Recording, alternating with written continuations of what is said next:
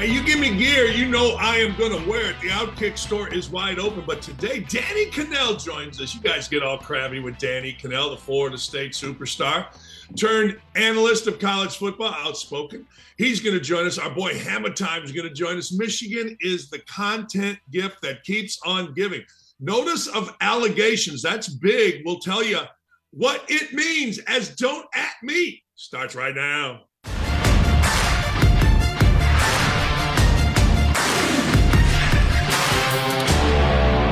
Gentlemen, boys and girls, go to the Outkick store. And starting January 3rd, Outkick is going to be on Outkick. Huh.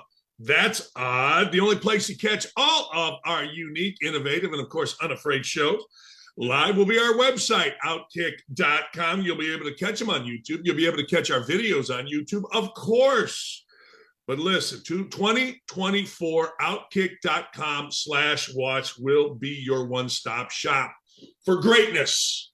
Go woke, go broke. The Outkick motto. We live by it. We learn it. We love it. We eat it for breakfast. But Michigan is eating something else. Michigan is eating notice of allegations from the NCAA. What does that mean? Well, here's what that means. That means that despite being suspended by both the school, Michigan, and of course the Big Ten, Michigan still has to deal with the NCAA. That notice of allegations alleges one big time level one non-cooperating slash misleading i.e lying to ncaa investigators. The one thing that you must do as an ncaa coach is you are required you sign documents saying that you will i don't know what happened here. Uh, i don't know. I got to turn my mic on. That you will absolutely 1000% ladies and gentlemen you will not cheat number one, and you sign documentation about this. You sign a note that says you know of no cheating in your program and you will be honest if they commit. Now, what does that mean? Doesn't mean nothing. It don't mean nothing until what? Until you get caught doing something. And then schools and the NCAA will use that little piece of paper that they give you that little you innocuous, everybody goes in, just signs their name. But boy, oh boy, when you do something that the NCAA wants to know about, they will pick that piece of paper up and they will say, You signed this. Here's the cheating. You knew about it. That means you're lying to us either in the investigation or on this piece of paper, both. That's a big time deal. Lying, no good. Lying will get Jim Harbaugh to the Chargers or to the Bears or somewhere like that. I'm just telling you, it's that big a deal. So, level one, not cooperating slash lying. Level two, impermissible off campus. He went off campus during COVID to recruit. He had analysts working in practice that weren't allowed. Well, people say, well, that's not any big deal. Well, it isn't. Then why do it? Of course, it's a big deal. What do recruits want? Recruits want to see the coach. Recruits want to see the head coach. Recruits want that love, yo. I need that love. You see that clown wide receiver or uh, offensive lineman who went on Bayless's show with his shades on and his hat. They want love, baby. It's my brand. It don't matter how I play, it's how I looks, yo. Anyway, so they want the love. What is love? Well, love is a uh, coach showing up at a workout. Love is showing up at the school. Love is showing up at the crib. Love is showing up at the grocery store when the kids shopping. Love is love, baby. And showing up in times of COVID was deemed we cannot do this. It's COVID. We have to stay home. We have to stay restricted. We cannot go out and recruit. Well, guess what Harbaugh did? He outsmarted everybody. He went out and recruited. Well, when you go out and recruit during COVID, it's a hell of an advantage. And people think it's not a hell of an advantage, just simply don't know the recruiting landscape. Recruits want to be called, recruits want you to see them. So, anyway, he goes out and does it. Apparently, he does it four different times because there's four level twos. So, they're going to have to answer to this. They have 90 days with which to answer. Now, listen to this that is separate. This is what a mess this is. That is separate from an FBI investigation into an assistant coach hacking into other schools' computers. That is second or separate, excuse me, separate from the sign stealing case of Kobe Stall- Stallions, whatever the hell his name is. That is separate. So that's a whole different NCAA notice of allegations than the one that they got yesterday. This is a mess. We know this is a mess. And this is the kind of thing that will lead Harbaugh to leave Michigan, whether he wins a national championship, whether he doesn't win a national championship, having to answer for lying, another investigation. And in fact, if Michigan had any stones, they would say, Jimbo, we love you. We want to win football games, but you got to go. You just got to go. Period. Enough, Jim. Enough. I've never seen a coach suspended by his own school and then suspended by the Big Ten in one season. And those of you are, that are asking if I'm baked because of my eyes, the answer is I don't do that. I don't do the weed. I don't do the marijuana. I don't even do gummies. But something in this room that I'm at has got my eyes going. And I'm looking at myself going, that's a really handsome man. But damn, is he on the ganja today? The answer is no ganj. No, haven't been crying. The lovely Lee Ross Stockage, LLRD, asked me, "You've been crying? What you crying about? I wasn't crying. Something in this position has got my eyes crazy. And I think it's these damn, I think it's these. And I don't want them around. Anyway, that's why you turn on this show. All right, there was a really good football player at Clemson named Terry Kincaid. Terry Kinard, excuse me. I remember Terry Kinard. He was really good. Now he's all crabby, and this is stuff that I have a hard time. He's all crabby with Dabo Swinney. He's crabby. He's cranky. He's cranky because Dabo Swinney is being mean to his son. He'd be mean to me. Why's he being mean? His son Jalen has been targeted for quote abuse. I had a fantastic assistant coach named Keith Knobs, and Keith to say, "What's abuse?" He was an old school coach. He had a New York bit of a New York accent. Well, everything's abuse. What? You tell some kid to run, that's abuse. You yell at a kid, what's abuse? That's what I've always thought. Yeah, I don't want to hear about abuse, but anyway. So this guy says that his son has been planning on transferring once the Gator Bowl against Kentucky is over. And Dabo's not happy. Oh, shut up, Terry Kinard. Just he shouldn't be happy. Like, I don't give a damn about the transfer portal. I don't give a damn about kids' rights. You sign up to play, you play. If you want to leave after, you leave after. He made Jaden's last two practices the worst experience of, of the entirety of the time he was there. He belittled Jaden, insulted him, called him names. This two day public onslaught went far beyond anything resembling any kind of appropriate coach to athlete exchange. Coaches can use tough tactics when trying to get the best out of player. This was not that. It became obviously personal and it was obviously overkill.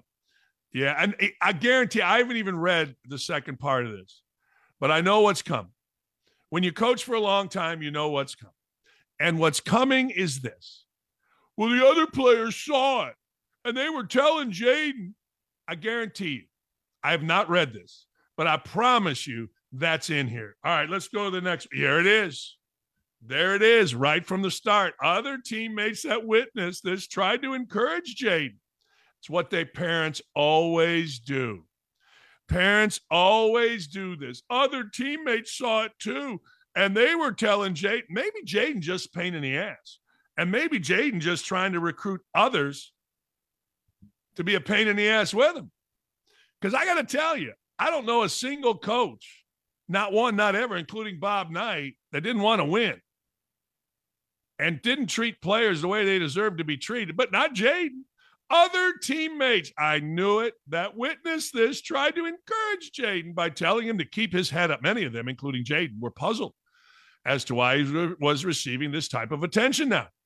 It was more attention that Jaden had received from Swinney the entire. Oh yeah, oh here I, I should have predicted this one too. The entire time that he had been there. If Swinney's desire was for Jaden to go ahead and move on without finishing out with the bowl game, then he should have said so. Yeah, well, whatever. See, I don't get all bent out of shape about this. I don't get all I, uh, parents are parents. I guarantee you there's two things that are going to happen here. One, the parent's going to be full of crap. Two, the media is going to pick up on it and side with the parent. because Dabo Swinney has lost that iconic don't touch me, I'm holier than thou thing. And he's now able to be criticized.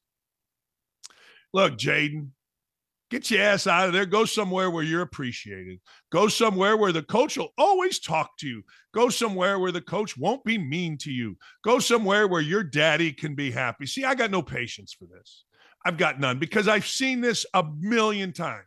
You all are just seeing it when you coach as long as I have, and you were the kind of coach that I was, where you were tough on kids, and you played for a coach that was tough on kids, and you assistant coach that was a coach that was tough on kids, you've seen this eight thousand times. Maybe Dabo Swinney went overboard. But I guarantee you, little Jaden here isn't blameless in this. I guarantee you, little Jaden isn't the angel that old daddy thinks that he is. Honest to God, coaches are the easiest target, coaches and teachers. He'd be mean to me. That's what my daughter used to say. Oh, you be mean to me. That's what we always used to say about players. He be mean to me. Coach be mean to me. He mean to me. Oh, shut up. And the player is always an angel, Lil Jaden. And other teammates, they saw it and they said, keep your head up. Man, what a load of crap. What an absolute load of crap. That's how I see it. And don't at me about it. Next, Stephen A. Smith, man. Stephen A. Smith not happy with the new legislation that Governor Abbott down in Texas signed, which basically makes it illegal to be an illegal immigrant. We're all sitting there going, huh? All right. Well, let's hear from the great orator, the now political orator, Stephen A. Smith. This is a disgrace. It's inhumane. And it opens the floodgate to further divide our nation because when you have law enforcement that literally can arrest people over a suspicion, think about that for a second. It's racist. Somebody needs to say it, so I'm going to say it. It's a racist ass thing to do. Suspicion? Suspect suspected of entering the country illegally. How can you be? Yeah, well, he doesn't have to deal with it. He doesn't have to deal with it. I mean, look, he, he, he's sitting there in New York City, in Little Bristol, and he doesn't have to deal with a state being overrun, being overrun by illegal immigrants. I've not heard one time where he's gone down to the border and seen what's actually happened. See, everybody wants to blame the reaction. Guys that don't know, that don't have to deal with it, like Stephen A. Smith and others, don't have to deal with the real. They don't deal, they just deal to the reaction to a crisis that was not here before Joe Biden got elected. It was not here. The border was secure. But everybody's mad at the reaction. I mean, I again have told you this. I have a friend lives in Albuquerque. It's not really a border town, a couple hours north. Well, guess what? He's got people running in his backyard. What are those people going to do? What are the folks going to do? It's racist. Everything's racist. That falls on deaf ears anymore. It falls on absolute deaf ears. Hey, I don't know if it's the right thing to do. I don't know if it's the wrong thing to do. I honestly don't, but I know this that guy nor me are dealing with the crisis on a daily basis. That guy, Stephen A. Smith, nor me have to deal with it every day, have to deal with the crime, have to deal with what's real. Some guy sitting there with his smart ass and his little coffee with his headset, trying to be a badass, has no idea what is going on actually at the border. Why don't you just close the border? This isn't a Governor Abbott fault. This isn't. This isn't Abbott's fault. This is the fault of the freaking administration, the Biden administration, led by a diversity hire who is the bumbling, stumbling, dumbest vice president we've ever had in this country. As a border czar, opening the border, record numbers coming in, military age men coming in, in a country, in a post 9 11 country. And we're just supposed to sit back and worry about some slapdick in New York with a headset calling it racist, and he don't have to deal with nothing. nah, that's crap. Now, it, it, just when I thought Stephen A. Smith couldn't get any dumber, he's sitting there with his money and his talk and all his nonsense. He don't deal with it every day. So I'm personally going to let the people who have to deal with it every day make the rules on dealing with it every day. And I'm personally going to blame the Biden administration because we've had a number of people on this show, whether it is Dan Pastorini, who's been there, Brian Urlacher, who's been there, people that we probably have five people that have been to the border, and they all say the same thing. It is open, it is unmanageable. It is the cause uh, caused by Joe Biden retracting policies that Donald Trump put in that secured the border, and he did it for only political reasons. So I don't give a shit whether Stephen A. Smith thinks it's racist. Like they said in A Few Good Men, grab a rifle and stand the post, son, or shut the living hell up. Everything's racist. You're wearing a gray shirt, racist. I'll tell you right now, that's a bunch of Bolshevik, Bolshevik, Bolshevik. Yeah.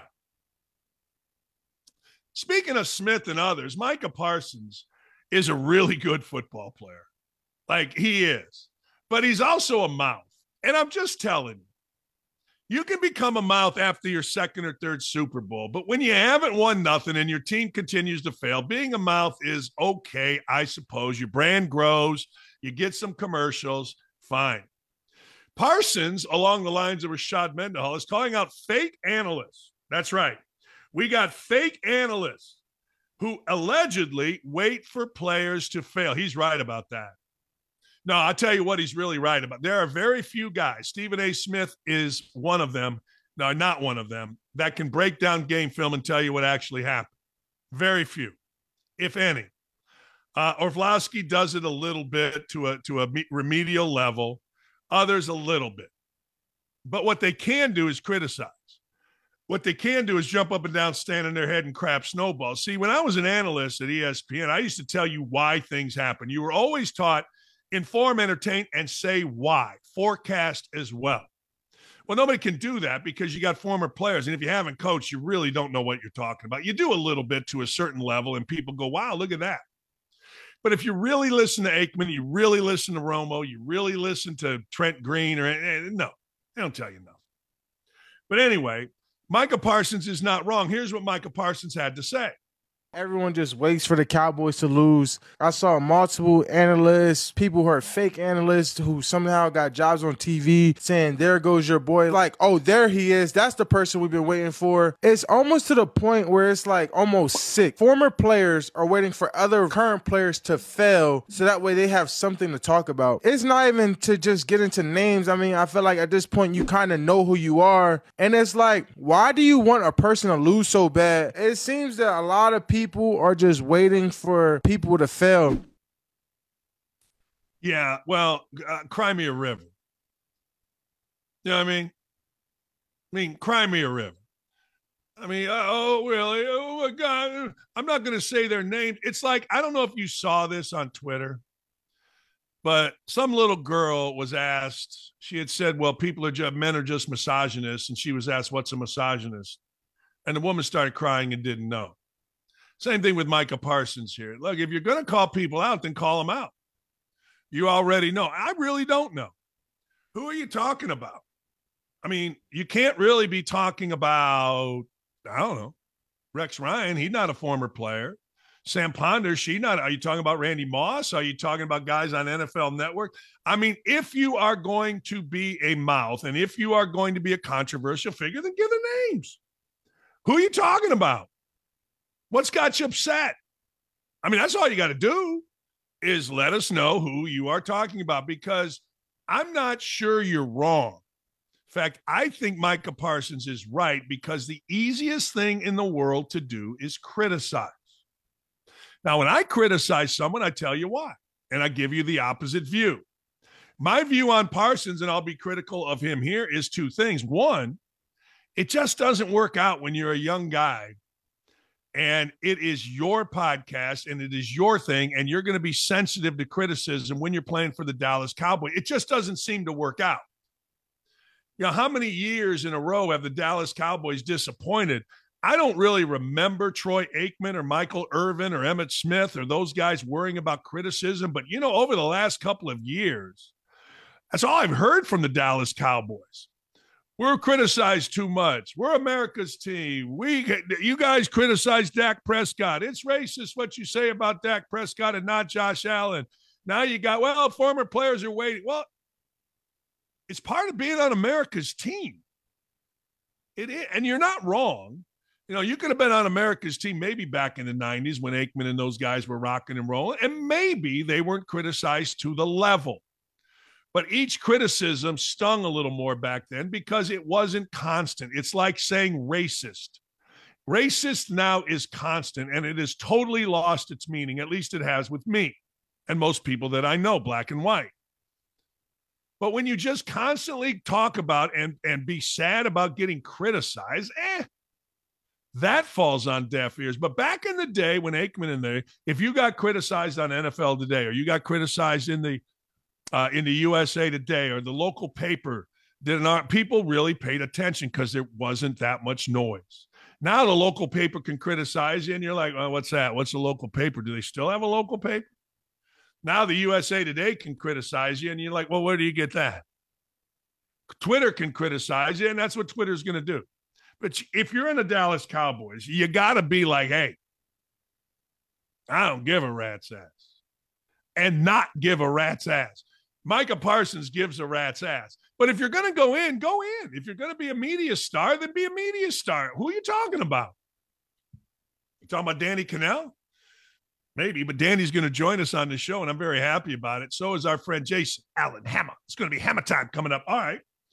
I've told you this before. People always want to know what uh, what is up with these bowl games. Why is there so many bowl games? Why do we play the Pro Bowl? And I've always used the Pro Bowl as an example. So the Pro Bowl does a 10 rating, a 10. When college basketball is at its zenith, March, late February, and Duke plays North Carolina in every year, the biggest game, and no game, not one game gets advertised more than that. That is a level. When I was at ESPN, that was beyond. They had showcase games and then they had Duke Carolina. I did about three. Everybody, wow, everybody's watching. Eh, did about three. So same thing with these bowl games. Let me give you a, a screenshot here. College football has become so popular that even these low level, bad college football games are outdrawing big time major college basketball TV ratings. Look at the look at Boise State, UCLA, and then look at Indiana. Now, Nuke, North Carolina, that's pretty good. That was on CBS. So that won the day, but barely over the LA Bowl. Look at the Miami of Ohio versus Appalachian State in the Cure Bowl. Look at Howard over Florida A&M in the Celebration Bowl and then look at Indiana Kansas. Indiana Kansas, an unbelievable game. Tremendous environment and a really good game it did not outdraw Howard versus Florida A&M in the Celebration Bowl. How about that? You want to know why we have bowl games? Because at two o'clock in the afternoon, some bowl game coming up here next week is going to outdraw like Duke and North Carolina. Now, good for Kentucky and North Carolina to take the day. That's awesome. But I try to tell you this all the time, all the time. NFL, college football is king. And college basketball needs to get its head out of its backside and figure out how to get popular in in the months other than March and I do I do have a way John Calipari and I have talked about this forever. Tournaments in August, What are you really watching, August? Are you really watching baseball? You know, I know you're getting ready for training camp and you're all excited, but four teams Duke, North Carolina, Indiana, Kentucky converge on Gainbridge Fieldhouse. ESPN event, August 17th, my birthday, the Danny D Birthday Classic. You let me announce, and you'll have the biggest audience of the summer. But what does college basketball do? Nothing. What does softball do? They got two sports. They got a spring season, which is when their main season is, but they got a fall season. What does volleyball do, which is the fastest growing sport on television? They got a fall season, but they also play in the spring. What does football do? They got spring football. What does basketball do? Nothing. Zero. Zip. Nada. Nothing. You got to do something, college basketball. Now, that's not to say that you're still going to still going to pass football, but I don't know that you can. I mean, let's be honest. I mean, football is king. Football is king of everything. And we know this. We know this because, well, frankly, every single metric says that football wins. Period. When Florida A&M and Howard in college football outdraw Indiana, you got a problem. I got a problem. Indiana in basketball. You got a problem college basketball. And I'm here to help you. Just give me a call. All right. I don't know if this is illegal. And I don't know, should this be illegal? So, Michael Jordan, 20, 2014. Well, let's hear from Julian Edelman about what Michael Jordan said to him before the Super Bowl. Let's hear from Edelman. I got a Jordan story. Tell me, tell me, tell me. We're playing Super Bowl 2014. The week before the Super Bowl, I took my folks to dinner and I roll up and I see Derek Jeter and Michael Jordan. And I'm like super starstruck. I'm about to play in the Super Bowl. And I go up and, and you could tell Jeter's a very charming guy, welcoming. I go, Mr. Jeter, Julian Edelman, I'm playing in the Super Bowl. I, was like, I saw Jordan. He was kind of like standoffish a little bit. And as soon as the conversation's about to end, like five minutes in, I'm about to leave, Jordan comes up to me and he goes, Hey, kid, I got a bunch of money on you don't fuck it up. And that's the only thing he said to me. And and and, and I go, Mr. Mr. Jordan. I didn't know what to say, but God, uh, yeah, it was crazy. So Michael Jordan's an ass. All right. Okay. Uh, I don't know. I, I don't know. Should that be illegal? It's not gonna be. But I gotta tell you, that seems to me to be wrong. Now, maybe I'm just soft. Maybe I don't understand the world of these big time guys, the Michael Jordans of the world. I, I, I guess I don't. I'm sure I don't. I know I don't. I know you guys understand. I, I don't. But is it? Is that? Is that the? It, it, I you know I I don't understand a couple things. Let me give you what I don't understand. Where do guys like Kareem Abdul-Jabbar, who I hope he gets healthy, who treated everybody around him like a jackass and was beneath him get off doing that because they could put a ball in a basket. You know what I mean? Like Michael Jordan is a degenerate gambler, which is fine. I got no problem with it. Uh, a, a, a womanizer cheated on his wife. Um, I don't know. Where do they get off treating people like crap? Because what? They got chip on their shoulder and they could have ball put a ball in a basket? I, I don't know. Um, I don't get it. I, I don't. I, I, I, yeah. And everybody kisses the ring right. Everybody acts like this guy is something. I, I, you guys are going to have to help me out with this. Now, see, you know why Jordan treats Dennis Rodman like that? Because Dennis Rodman don't need Michael Jordan. And there's a little bit of Michael Jordan that realizes Dennis Rodman could embarrass and not care about him. So he knows that Julian Edelman is calling him sir and blah, blah, blah, blah, blah. So he treats him like an ass. Don't ever treat celebrities with like awe. Hey, man, what's up? Leave me alone. Uh, that's my take. I'm not sure I'm right. I would love to hear your, I want to know on the YouTube chat I, it feels like that should be illegal. I, I don't know. I, it's not, and I'm being a wimp and I'm being a douchey guy, but it just feels like there's something wrong with that. I don't know. I'm wrong. I know I am. I, I'm wrong. I tell you what's wrong, man. I'll tell you what's wrong, and I why am I not surprised? And I guess my only surprise is that this doesn't happen more often. I talked about this the other day. There's a G League player who decided that he was going to kill a sex worker. His name is Chance Camacho. Former NBA player, played in one game. G League player confessed to plotting the murder of a 23 year old woman in Henderson, West Virginia, after she agreed to meet Camacho and his birth and his girlfriend based on a thousand dollar offer for kinky sex. So this guy Camacho and his girlfriend, who is a thug, she's been arrested. She had warrants out, all kind of different stuff. So this guy decides that you know what, his girlfriend, who I think is 19 years old, this guy's like 24. The sex ain't enough, so we got to go get kinky with. It. So they decide to go online, find a sex worker, get a little kink going, and next thing you know, they kill him. They kill the girl. Now, explain that to me. This guy Camacho is 27 years old, charged with murder, conspiracy to commit murder. He and his girlfriend, 19 year old Sha'Carri Hardin, worked a tandem to choke this girl, Amaya Rogers, six hours after a basketball game. They were sex workers. Uh, his girlfriend Hardman and the and the, the victim were sex workers. Now, apparently, Hardin, the girlfriend, had beef with the victim Rogers over a stolen Rolex.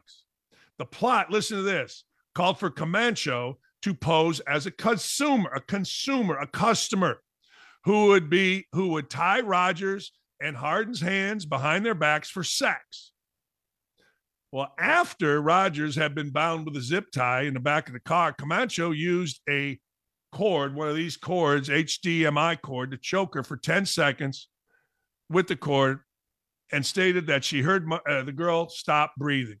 He used a cord to strangle the young lady. Said once she stopped strangling, he released the tension, but Shakira, the girl, continued choking her. So they both choked her.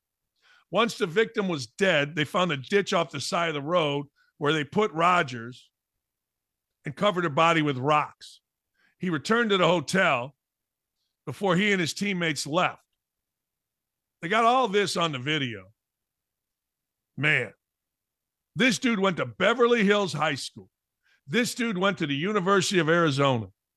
This dude and the co defendant have been dating for a year and a half. Man, oh man, oh man. Hardman, Har, Harnden, the killer, had an ongoing beef telling her friend she was going to smoke her if Hardin did not give her a Rolex. This is just so, you know, idiots, idiots being idiots. People think that being a gangster is cool. Man, oh man, I'm going to smoke your ass. I mean, the level of stupid that people get into because they want to be something they're not. See, if this guy Camacho would have just been a basketball player, he wouldn't be facing life in prison. And and if the girl who got uh, who helped kill him, 19 year old, just acted like a 19 year old, did whatever 19 year olds did she wouldn't be going to jail forever. It's just astounding to me. The world that we live in, how people put themselves in ridiculous situations because they're trying to be something they're not. By the way, speaking of that, Ja Morant came back yesterday. We talked about it on the show, and guess what? Ja Morant played great.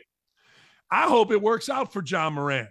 I do. But you talk about a guy that is was doing something trying to be something that he wasn't, it don't work out.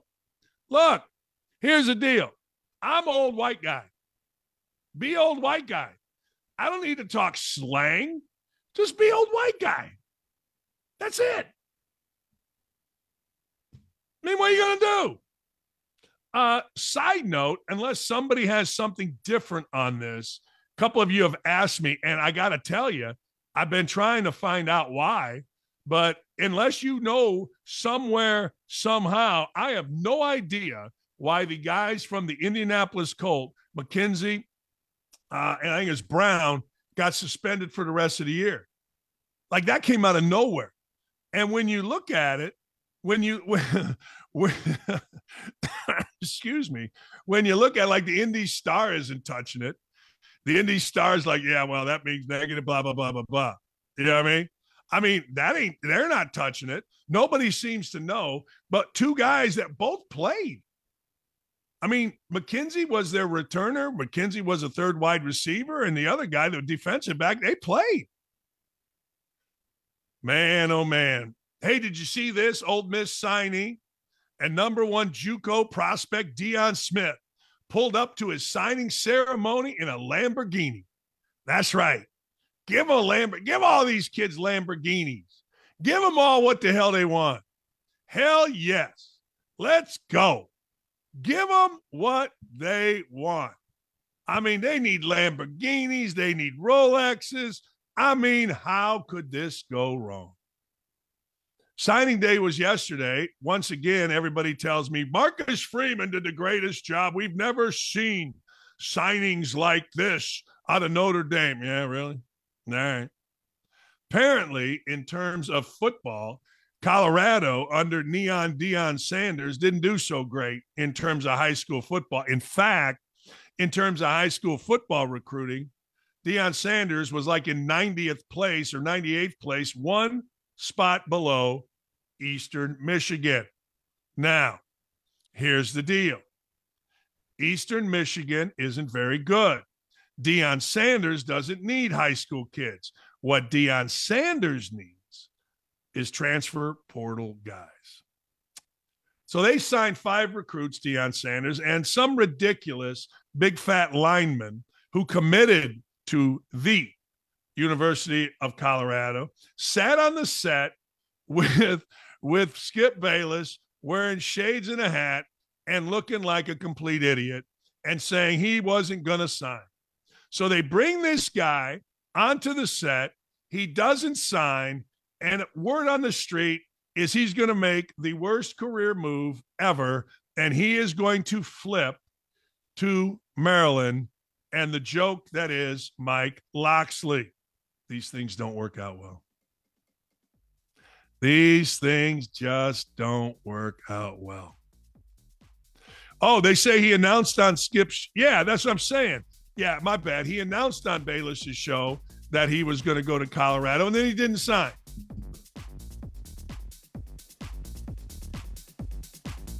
A Lamborghini. Hey, look, what 18 to 22 year old doesn't need a damn Lambo? Give it to him, or you're racist. We'll be right back with Danny Kanell. Can't wait. Man, I'm fired up. Sack the hell up and don't go anywhere. Don't at me. We'll be right back after this.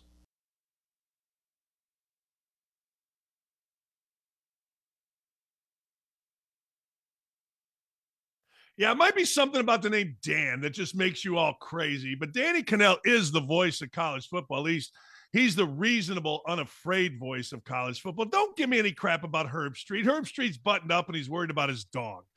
Kanell, Dusty, and Danny in the mornings, it's a go to. It really is. Danny, I got to ask you, you're Florida State guy. Florida State left out over all the nonsense. First, you okay with it, bad with it? And then, um, Bill Hancock and the boys, did they give you enough of a reason? Walk me through your take on all this. First of all, it's great to be on with you, Dan. I love uh, when I get to join you. Uh, I thought, like, I thought time would heal all wounds because I was pissed off. Like when Florida State got left out, I was pissed off. Uh, I thought Bama should have been the team that was left out. I thought there should have been a b- debate between Texas and Alabama. It turns out Texas was just in. They didn't even they weren't even in the discussion. It came down to Florida State and Alabama. So I was pissed off when I found out about it. And I thought time would heal all wounds. But I, I kid you not, I'm at a I'm at a golf tournament, a little celebrity golf tournament. You know how it is for big deals like us. Like we Oh, get yeah. invited to play in these Yeah. golf tournaments. Oh, yeah. So I'm playing and it's like a celebrity shootout. And so there's all these people watching on the green. and I miss a putt and it lips out, like almost goes in, just left out. And this this heckler from the crowd goes up just like Florida State to be left out. And I'm like, come on, you gotta be kidding me. This thing is following me everywhere. Um, so to then to the next point of your question was like, well, what about Bill Hancock? The the reasoning behind it. The system is so incredibly flawed that you can you can leave a team out. I mean, it's not a playoff, it's an invitational. Like I'll start with that. Like, and I think that's been one thing that most college football fans have learned.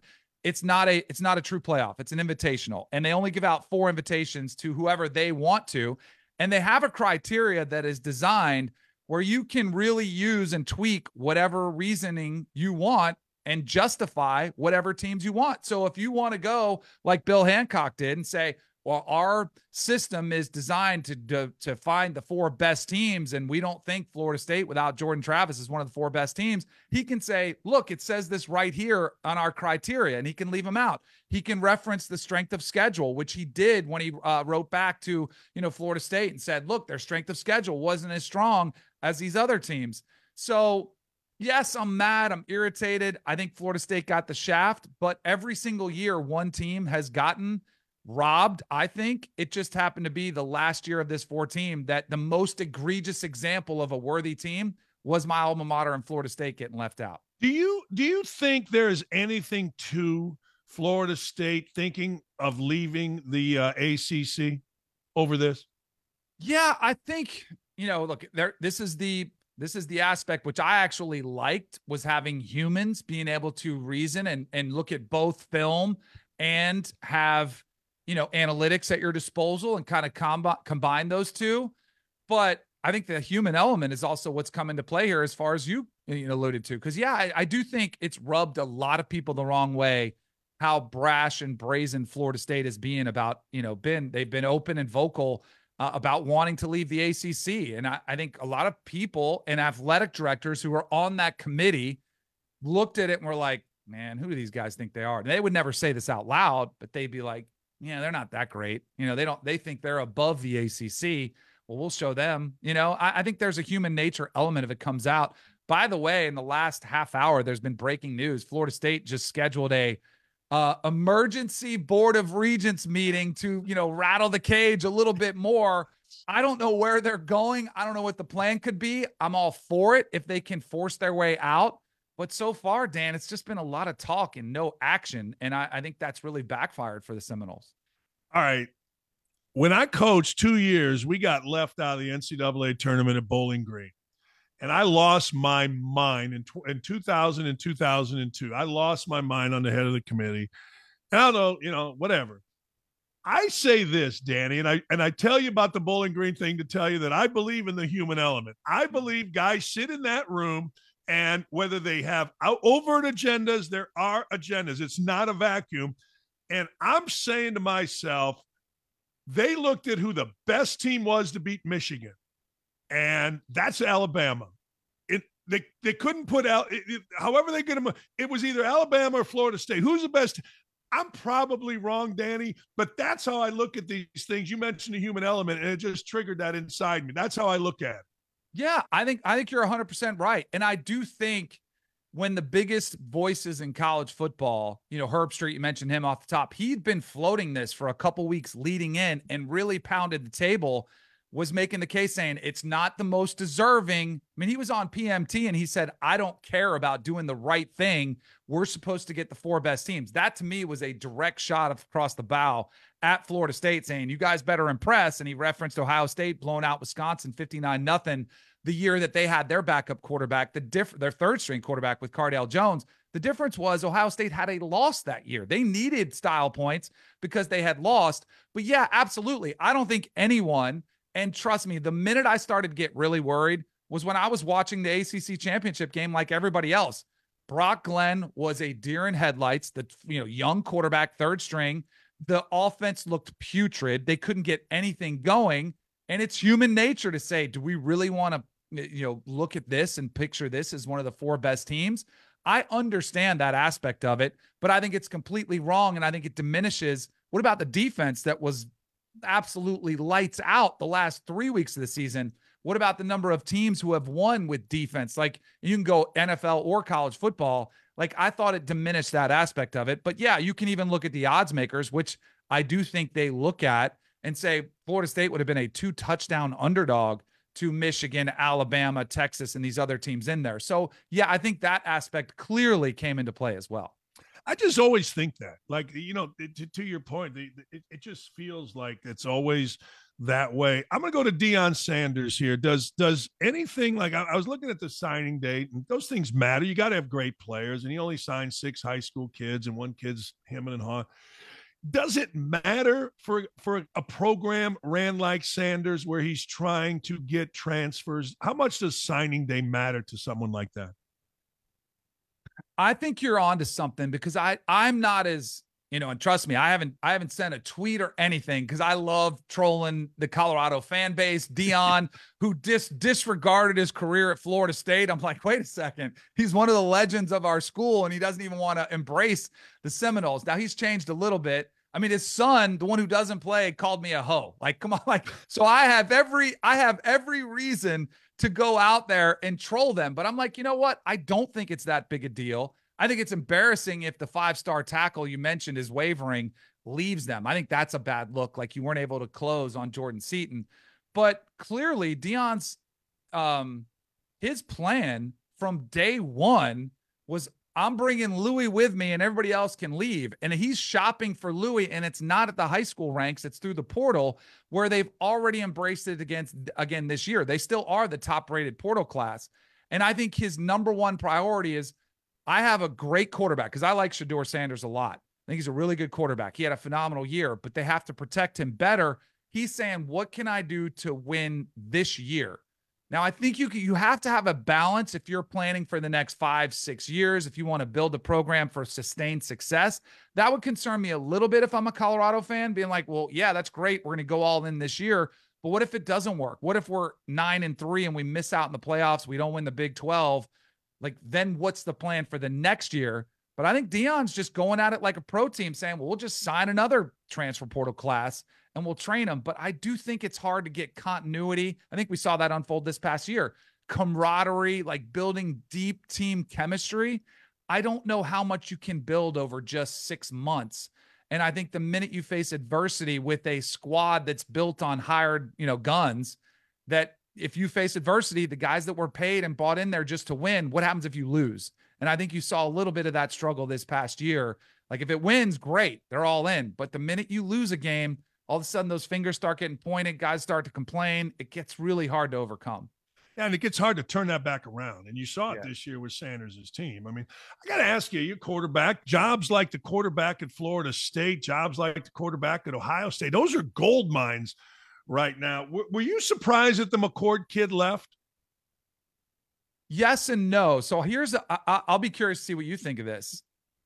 I don't. I think this might have been one of the like in that because I think clearly college athletics are becoming minor league basketball, minor league football. You know what I hated about the NFL? I got cut. I didn't like that. I wanted to have guaranteed money, and we didn't have that.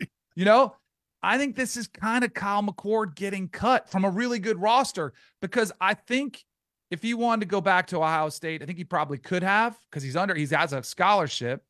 I think I think he probably went back or his representation did and was like, "Hey, what's the NIL deal look? You know, what's the NIL deal look like this year?" And I bet Ohio State was like, "Not the same as it was coming in here because we didn't meet our expectations. You were good, not great." And either that transpired or Kyle McCord looked around and was like, I'm getting, I'm getting scapegoated for the reason we 11 and one, Dan. They went 11 right. and one. That's a really good season, except if you're Ohio State and you lost to Michigan and he had two picks in that game. He might have been like, well, screw it. I'm going to leave and go somewhere that appreciates me. But I do think the market told you something about Kyle McCord's talent level, where I do think he probably, like, he goes to Syracuse and it's a great, great signing for Syracuse. But there's a lot of great teams that need good quarterbacks, and Nebraska was one of them. And they went with a true freshman that hasn't even played a down in Dylan Raiola over Kyle McCord. And Oregon didn't bite on him. Miami didn't bite on him. Florida State didn't bite him. There is a long list of schools who really were in the market for a good quarterback, and he ends up going to Syracuse. Like, there just seems like there's something off there. And I think it's probably the market for Kyle McCord was just at the bottom. So maybe Syracuse, give him credit. It's a great signing for them. Maybe you're buying low on a quarterback who could have a better upside for a school like Syracuse. I got told that he walked in and and timing is everything. And he walked in four days after losing to Michigan, wanted a million and a guarantee that he was going to start. I got this from pretty good source. Yep. And the coaches, as you know, Danny, the coaches, that wound is open. Like, you know, that's that, that that's right. There are times when you got to kiss the ass of a kid, and there are times when you're as a coach, you're like, hey, I don't give a shit. I'm I'm I'm dying here, and you're gonna put this on me. Screw you. You know what I mean? Yep, absolutely. So that's you know, it, the players have more power than NFL players. They can go into free agency every single year and they're doing it. And some of the kids are going to find out. Like you mess around, you find out. I think Kyle Moore messed, Kyle McCord messed around, said, "Here's my offer, take it or leave it." And the Buckeyes were like, "Good." So it's, you know, it's the laws of supply and demand, and players are going to find out. Sometimes you don't have as much leverage as you think. Is is college football like? I just did a ratings thing where like Howard and Florida A&M outdrew the Indiana Kansas basketball game. And as an Indiana guy I'm like that sucks right? But I understand. I'm a football fan first. Is college football in a really good place right now given that they are fixing the 14 playoff going to 12 you know it's interesting because there's such a weird dynamic taking place where I hate what we've become. Like I'm more of a traditionalist. I played because I love the sport I thought there was value in a degree, and I hung on to that thread. I was fighting that fight even three years ago, along with a lot of coaches saying, Are we sure we want to open up this Pandora's box? And now we have the Wild West. We have fans like call our show, they complain, they don't like it. And so, like, I don't feel like the sport is as enjoyable or as pure. I'm like, what what is in our country? Like everything is corrupt by money. And I get it. Like, hey, I'd be the same way if I was a college kid able to make that much money. And so I say this and I feel like the sport is kind of dirtier, it's shadier, it's more cutthroat. But as you just referenced, the ratings are an all time high. Like the interest is at an all time high. So I guess it's good. You know, like I guess everybody's making money and people are watching and it's nonstop, which is great for our business because the minute the championship window closed and the, those Big Ten SEC titles all were determined, guess what we were discussing the next day, even before we were breaking down games? Oh, did you see who's in the portal? And we had this two or three weeks. Then we had signing day. And guess what? Then it's going to be spring football. And then the portal opens back up and players are leaving again. It is year round business and there's money flowing through everything. I don't know if we'll ever get back to what I would say like the golden era of college football. Like, I'm maybe I'm partial, like late 80s, 90s, early 2000s, where it just felt like everybody cared. It feels like it's getting like the NFL. And I just don't want the fans to lose their passion because that's truly what I think has made the difference in those two. Players played because they cared. They wanted to play for their university, they wanted to win a championship, and fans showed up no matter what. I worry we lose that. But if it's all about TV, gambling, people want to tune in, they'll watch. That's not going to go away anytime soon you know, I, am old, but you never feel old, right? like you don't like I, I always say being my age is you got you got the mind of a college kid, but the means of an adult. It's pretty cool, right? Right. But I'm on text exchanges, text groups with guys that I played with at Indiana. Some are, you know, I coached there a long time, so some are 10 years younger. And we all laugh about, could you imagine going in to tell Coach Knight that I need another million? Or maybe Bobby Bowden, hey coach, hey man, we beat Miami. I need another mill let's go, or I'm out of here. Can you imagine doing that? I cannot fathom it. Uh, I got to meet with Coach Bowden. I went by his house. I was in Tallahassee probably about three months before he passed away. And I sat with him for about a half hour. We were just talking. I said, Hey, you know, what do you think about the direction of college football? Almost like you asked me. And he goes, You know, he goes, I worry about it because it's a team sport. And he's like, I worry that we're going to lose the team aspect and it's going to get harder for coaches to get players to buy in to the team above you. And we had th- we had shirts that said God team me, like God the biggest letters because Coach Bowden was more a preacher than a coach, team and then me. And now it's been flipped on its script. Every player is looking out only for their own personal interest and I hate that. And it's I think it's like a life lesson that we're missing out on because at some point you need to check your ego at the door and do what's best for the team, whether it's your family, whether it's your organization, whether it's your company. And we've just completely lost that. And maybe I'm just too idyllic and I live in a past era that's just gone. But I hate that we've lost that. And I don't know how we get it back. See, you were a quarterback, so everybody on the team would understand that, okay, the quarterback gets paid. I was a bit player that played enough to be dangerous, but I'd have been pissed. Like, if Steve Alford, who was the star, got the money, I'd been like, all right, I can get down with that. But if Stu Robinson was like me and he got money, I'd be pissed, Danny. And I would have been, I was the captain, and I'd have been like, that's bullshit. We're not doing, you know what I mean? I don't Yes. know how you keep a I don't know how you keep a locker room together. I don't know and that's do I think the what coaches are finding harder and harder every day. And you know where I saw that? This then this was a long time in the NFL. That was one of the things I didn't like about the NFL. I'm like, what happened to hanging out with your boys? And you know, there's not jealousy and there's not, you know, there's not these conflicting, you know, roles that are taking place, and you're, you know, you're gonna get cut and sent home. I just we're becoming what everyone knows we are. It's minor league NFL, and it's becoming more professional and watered down, and the passion and emotion is diminishing, and I hate it. Uh, who you got winning? Uh man, you're not gonna like this because I don't even I don't even know who to root for. Like, I guess if I was rooting for a team, it'd be Washington. They're the purest team that has zero losses, that earned their way there, and everybody doubted them. They beat Oregon twice. Like, I'll be rooting for Washington, but you know who I think could win it all?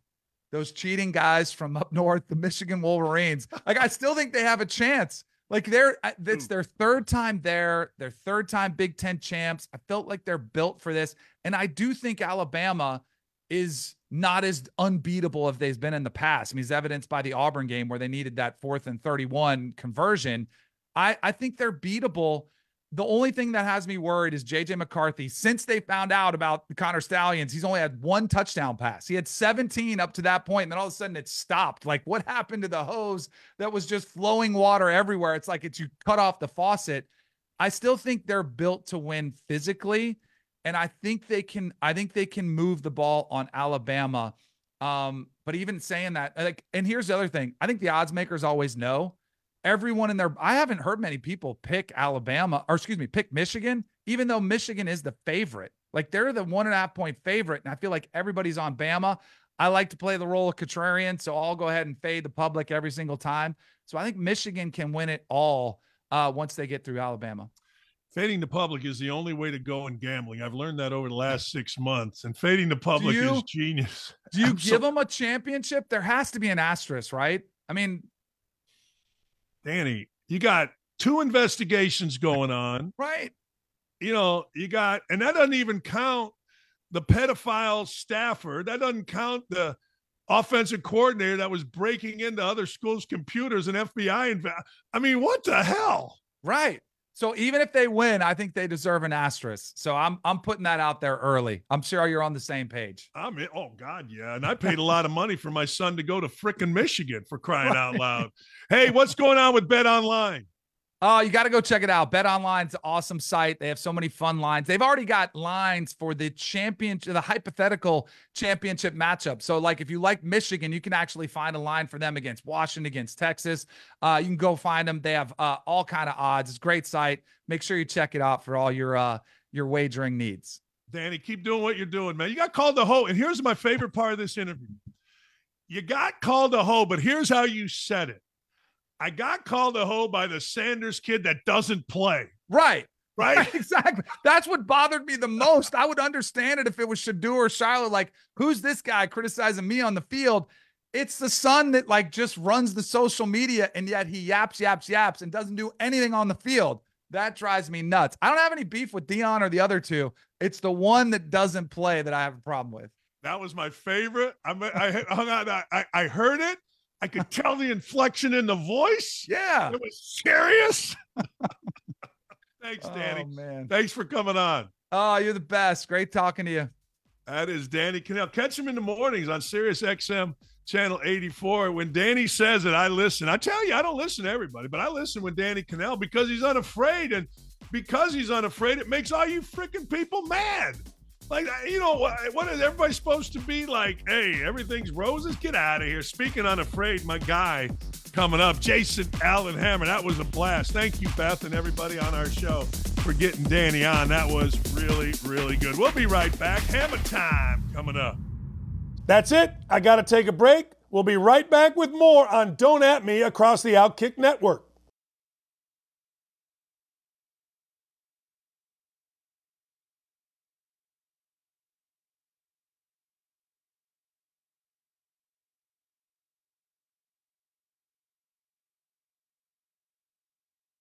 Uh, I don't know what the hell Barrett Sports Media is thinking about. Uh, this is now, what are you, number three? That's horse bleep. You're the number one show in America, News Talk, Afternoon Drive, Hammer and Nigel, WIBC 93.1. And I don't want to hear any more about it. Apparently, people are trying to, the man's trying to keep you down, HT. It's trying to keep you down. I'm not having You know it. I'm not having it.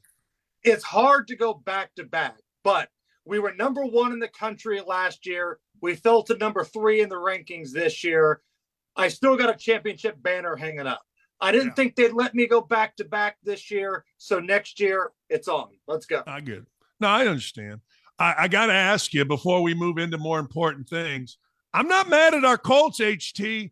I, I'm, I, they're hanging in there pretty good, and everyone around in that division is starting to fall apart a little bit. Some with injury, some with bad play. I ain't mad at the Colts. Uh oh. Uh oh. Did we freeze them? Uh oh. I think we froze the hammer. We cannot, we must unfreeze hammer time. It's hammer time. Hey, look, there he is. There you go. got me? Yeah. I ain't mad at the Colts. We didn't hear what you said. I'm not either. And somehow, some way, they put points up. It's not pretty. You're going to have a few Minshew fumbles. You're going to have a pick or two maybe in the mix. You're going to have some bonehead stuff. But every game, you look back, the Colts are good for at least 23 plus points somehow. One of the few teams in the league you can always pencil in 20 plus points. And the schedule is very favorable for the Colts to win the string out. And listen, Jacksonville drops one more sometime between now and the end of the season. There's a very good chance the Colts could host a playoff game, which, look, they'll be underdogs probably in that game. But hell, I bet that team to go under the total at the beginning of the year, thinking that Anthony Richardson, the rookie quarterback, would be the guy and have some growing pains. But Minshew's came in, and again, not pretty, but at the end of the day, there's some points on the board. I agree. Hey, look, I mean, and and you know what? This is the time of year where you can make some money gambling in the NFL as teams go down. Like right now, the Colts are a one point underdog to Atlanta. I think I watched Atlanta play Carolina. They stinks. And you know what? And the Colts seem to be on a, even though they got whooped by uh, the Bengals, which you got to pay attention to, they seem to be on a rise. This is an interesting time to gamble in the NFL right now. I love the team totals bet. It's one of my favorite things. So we talked about the Colts earlier. Right now, I believe the number is 22 and a half total points for the Indianapolis Colts against the Falcons. I'm here for that, coach. I think the Colts are good for 23. Now, the thing that scares me about the Falcons game is that they've changed the quarterback because Desmond Ridder stinks and they're going back to Tyler Heinicke now. And look, is he the greatest? No, but is he capable of pulling something off? Absolutely. I agree. Ridder is terrible. All right, I got to get into something here. The border crisis seems to be being blamed on everybody except the administration that is actually perpetuating it, and that's the Biden administration and that goofy ass czar Kamala Harris. Latest is Brandon Miller or Johnson, the moronic. I never thought you'd get dumber than Lori Lightfoot, but apparently we have. He's blaming Abbott in in in uh, Texas for sending to a sanctuary city, mind you, illegal immigrants. Why don't we blame where where why don't we put blame where it belongs? The policies of the Biden administration undoing what Trump had, Hammer.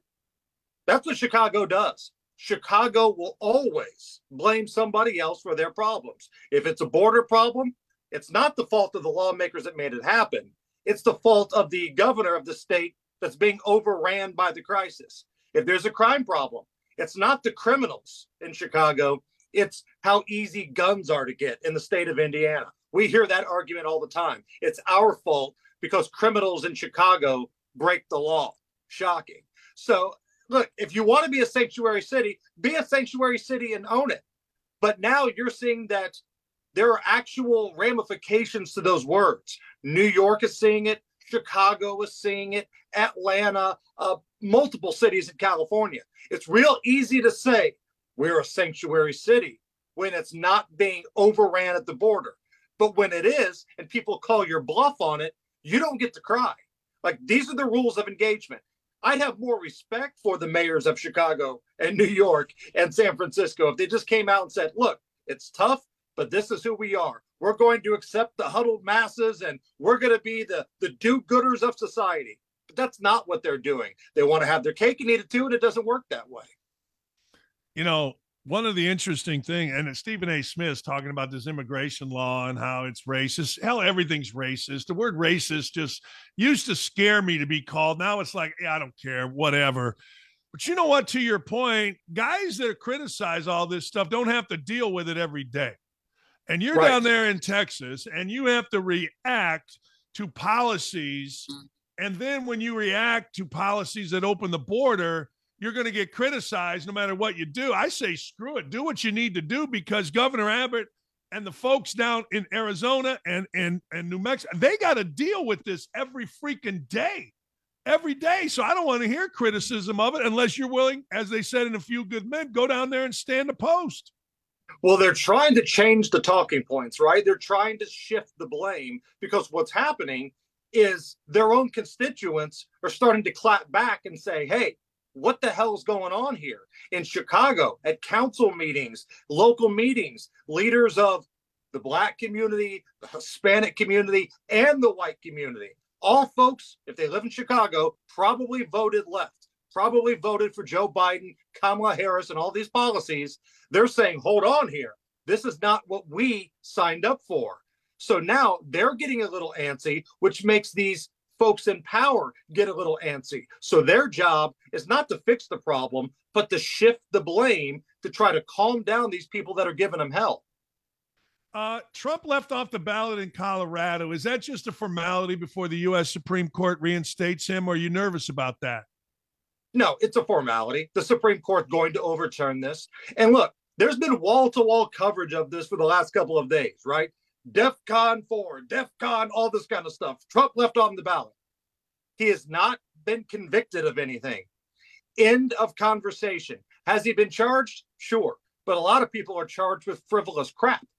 And until Donald Trump is convicted of inciting an insurrection and anything January 6th wise, Colorado jumped the gun here. And the Supreme Court, yes, they're going to overturn this. It's ridiculous that it got to this point, but I mean, other states are going to do the same thing. Nobody wanted to be first, but I promise you, California's coming, New York's coming, all these other states, they're going to jump on board now until the Supreme Court turns it over. But, coach, you know this. These folks are too stupid to understand they're strengthening Donald Trump's campaign because once the Supreme Court does indeed overturn it, not because it's a Republican Supreme Court, but because he hasn't been convicted of anything yet, he's going to be put back on the ballot. And a lot of folks are going to say, now, wait a minute. This is some bullcrap here. You're trying to eliminate a political opponent. You're building him up into martyr status here. And this is a dude that's already beating the brakes off of Joe Biden in every poll, including very liberal leaning polls like CNN and the New York Times.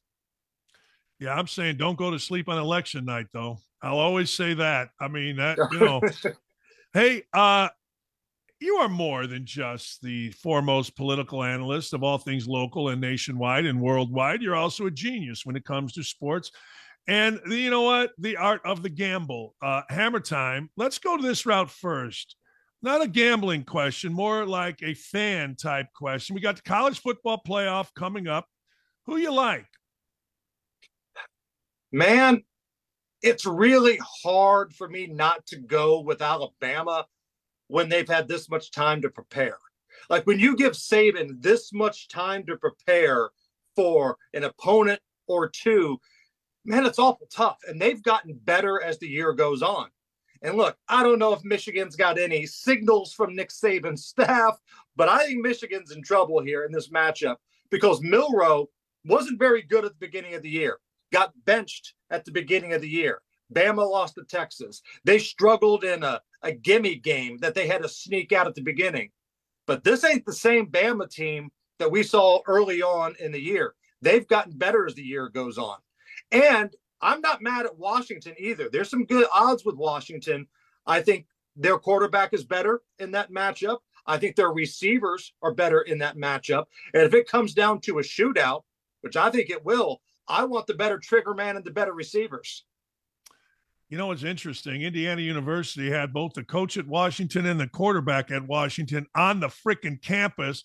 Let them both go away. And now Tom Allen's the defensive coordinator at freaking Penn State. Any bowl games you're looking for? So let's go full degenerate mode here, right? Yeah. Let's talk about tomorrow. We've got uh, Central Florida hosting, and that's basically what it is. It's almost a home game for Central Florida. The game is 80 miles from their campus, taking on Georgia Tech. So, Georgia Tech, they've had a few folks jump in the portal. They've had some folks say they're not going to play. Central Florida, on the other hand, they're loving this. They sold out their allotment of tickets given to the university. The coach is into it. The fan base seems to be into it. It's a de facto home game. The number's going up. I saw it at five and a half today. It was at four at the beginning of the week. So if you want to jump on this bad boy, get it before it goes to six. Might already be there. But I like Central Florida. Uh, they're taking it seriously. They haven't been hurt too bad by the transfer portal. Most of their dudes are going to play. Fans are going to show up. I'll lay the five and a half. Yeah, you know that's interesting because it is it is. I, I always go with like tonight. Syracuse plays. Syracuse lost their coach. They fired him. He was a popular guy among players, but they did win a game without him. I have a tendency to go where there's chaos. You know what I mean? And you're talking about Central Florida, not much chaos. And it's not like Georgia Tech is Miami of the 80s. Christ, they lost to Bowling Green.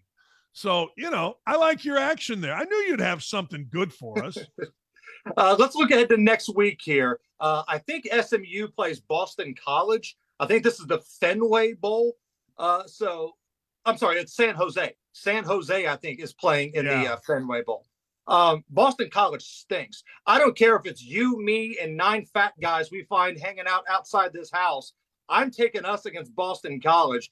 They uh they're not good. And I don't care if they're playing in Boston against, you know, whoever. It's a double digit spread. I'm going the other direction. Boston College stinks. Well, Boston College though at home? Come on like that rocking crowd at Fenway is going to lift up Boston College. The eight people that bought tickets to sit outside in the freezing ass cold to see a horrible football team take on somebody they've never heard of before. I'm going the other direction.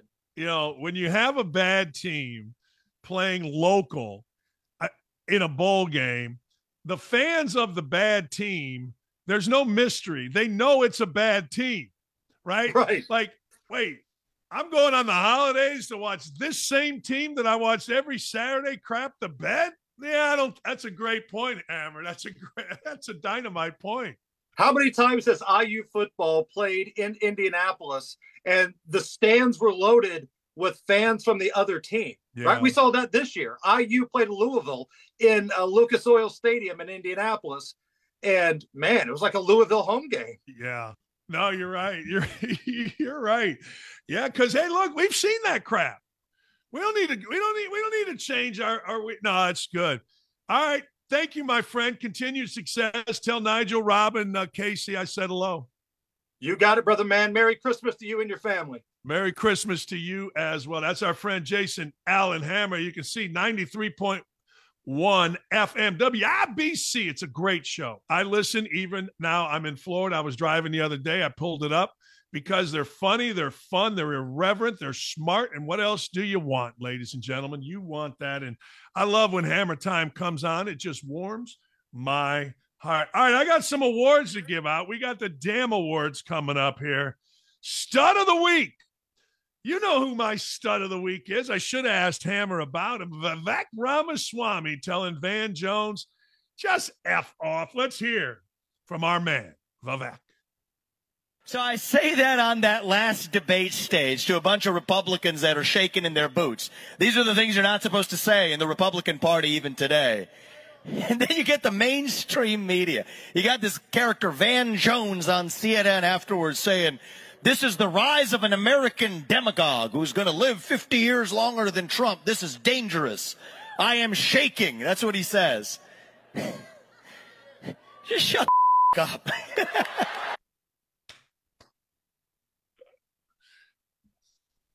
Just shut the. That's the only thing you need to say. You don't need to explain yourself. You don't need to say, "Well, I'm not a demagogue." About you no, no, no, no, no. What you need to simply say, with the angst that he said it in his voice, is, "Hey, look, how about you just shut the f- up?" That's it. No more, no less. Never complain. Never explain, particularly when you are battling idiots. And Van Jones is just an idiot. Good for him. Uh, speaking of idiots, the moron of the week. I, I don't even know what to tell you about this. This is so incredibly sad. We documented it earlier in the show. Chase Camacho is a basketball player, 27 year old, played at Beverly Hills High School. So he probably has a little money, probably has a little something to him that gave him a real chance in this world. And he went to Arizona, which gives you a great opportunity, particularly as a basketball player. Well, this guy, Comanche, he decides that he is going to do a little murdering. He and his 19 year old girlfriend, uh, the 19 year old has a beef with somebody over a Rolex watch that one of the others stole. It's too confusing for me, and I really don't care. Comanche and the girlfriend decided they're going to smoke this girl, right? All right. So the girl apparently is a sex worker. They pay her a thousand dollars, going to have some weird sex with her. They tie her hands behind her back. Next thing you know, with a zip tie, Comanche starts choking her with a HDMI cord, kills her. These two idiots decide we're going to throw this woman in a ditch, cover her with rocks. Who would suspect? Well, now everybody's going to jail. Comanche is going to be charged or is charged with first degree murder, com- conspiracy to commit murder, and the young lady is as well. The level of stoop, the lawlessness, the dumb is just amazing. And don't give me that this guy was just trying to get bread for his family, like AOC says that people looting all of our stores are. No, that ain't it. These people are degenerates. They're awful. They're lawless. They think they're something they're not. And they are, he is the moron of the week. He wanted a little kinky sex. Idiots. Inspiring story of the week. You know, we talk a lot about college athletes and the arrogance, guys pulling up in Lamborghinis. Way back in the day, Jimmy Clausen had his announcement. He was the number one quarterback in the country, and he announced he was going to Notre Dame. College Football Hall of Fame was guess where? South Bend. Where did Jimmy Clausen make this epic announcement? You got it. The Hall of Fame in South Bend, Indiana, as he announced he was going to Notre Dame. Well, fast forward, Jimmy Clausen had a nice career, was a good player. It wasn't certainly great, but anyway, that was deemed as insane. Now you got guys pulling up in Lamborghinis. Now you got little high school kids wearing shades and hats on national TV show. Well, there is hope. Colin Simmons is our hope. Colin Simmons is signing at Texas. He's a terrific, terrific football player. Brought a Bible. Brought a Bible with him to his signing and at, eh, eh, onto the field, excuse me, brought a Bible with him onto the field after winning the state title and said, Ain't nobody but God. See, probably the majority of kids playing, whether it's basketball, baseball, football, whatever, are great dudes. I know this that they are. But man, oh man, there's some clowns out there. Be interesting to see. By the end of the year, I'd gotten tired of Deion Sanders and his kids. There is a kid right there. Good for him, man. Good for Colin. But I'd gotten tired of Deion Sanders and his son and the Louis and the and maybe I'm just an old white guy and maybe that's racist. I don't know. There was a point during the season where if you got tired of Deion Sanders, you were racist. Just shut up with that. I like a little humble. I do. I like arrogant and I like flashy, but you got to win. When you start losing and you're that, then you're just a brat. But good for Colin Simmons. We like Colin Simmons. We're going to be rooting for Colin Simmons. Strangest story of the week we just covered with Hammer. You know, I've been alive for a lot of years, and I'm not going to lie to you. It's not like I paid real attention to different elections. I always voted.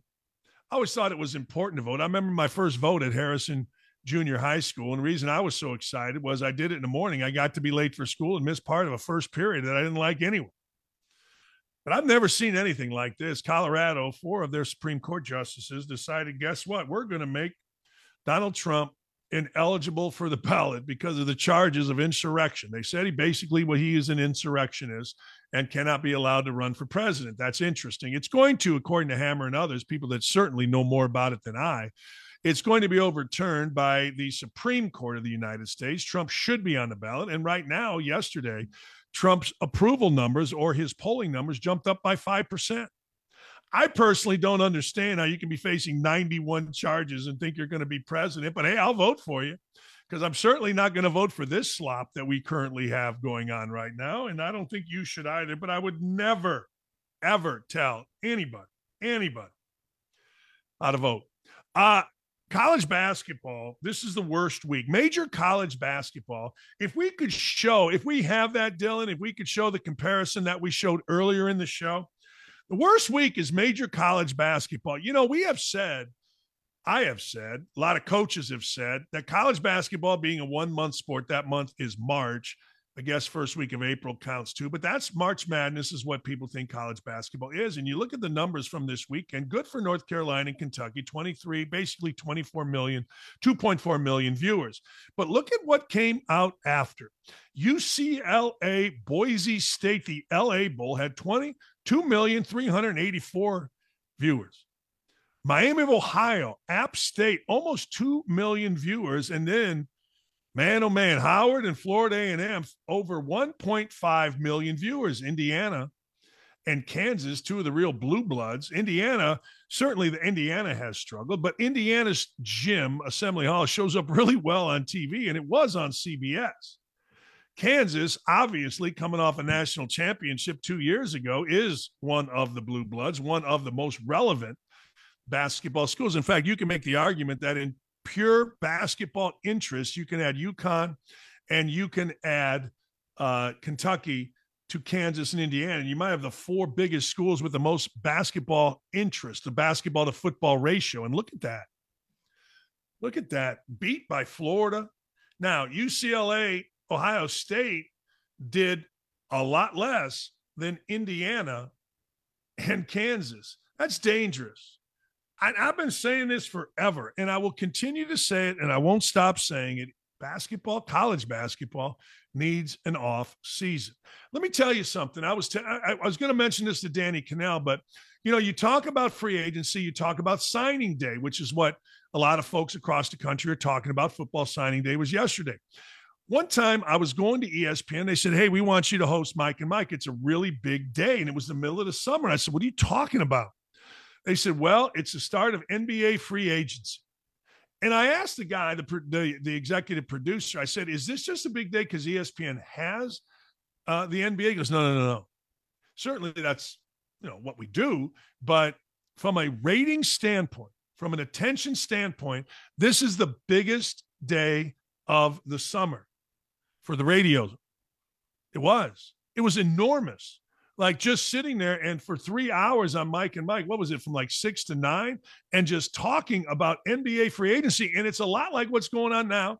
And college football is making signing day. College football is making the bidding war, the free agency period, into something that is must see TV you know, Skip Bayless isn't putting some kid on there for S's and G's. He's putting a kid on there because he thinks it's going to boost ratings because college football, not necessarily only Deion Sanders and not necessarily only Colorado, but he, they, the producers want to win and they think having kids on there announcing decisions or not announcing decisions creates drama and creates interest. It's fascinating.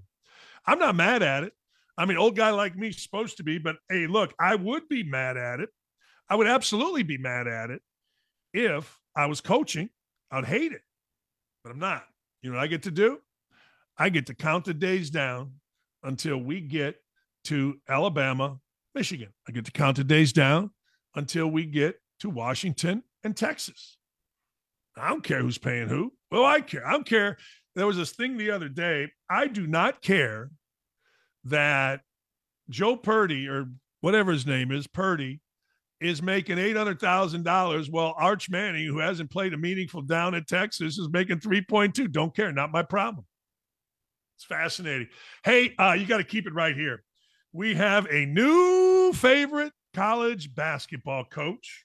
Camella heals up Harris, gives us a word salad. And don't forget, starting on January 3rd, you, me, together, outkick.com. All you got to do is click the watch button. You go to outkick.com. There we are. Click the watch, and you will see us. Very simple. There it is. Boom. Watch.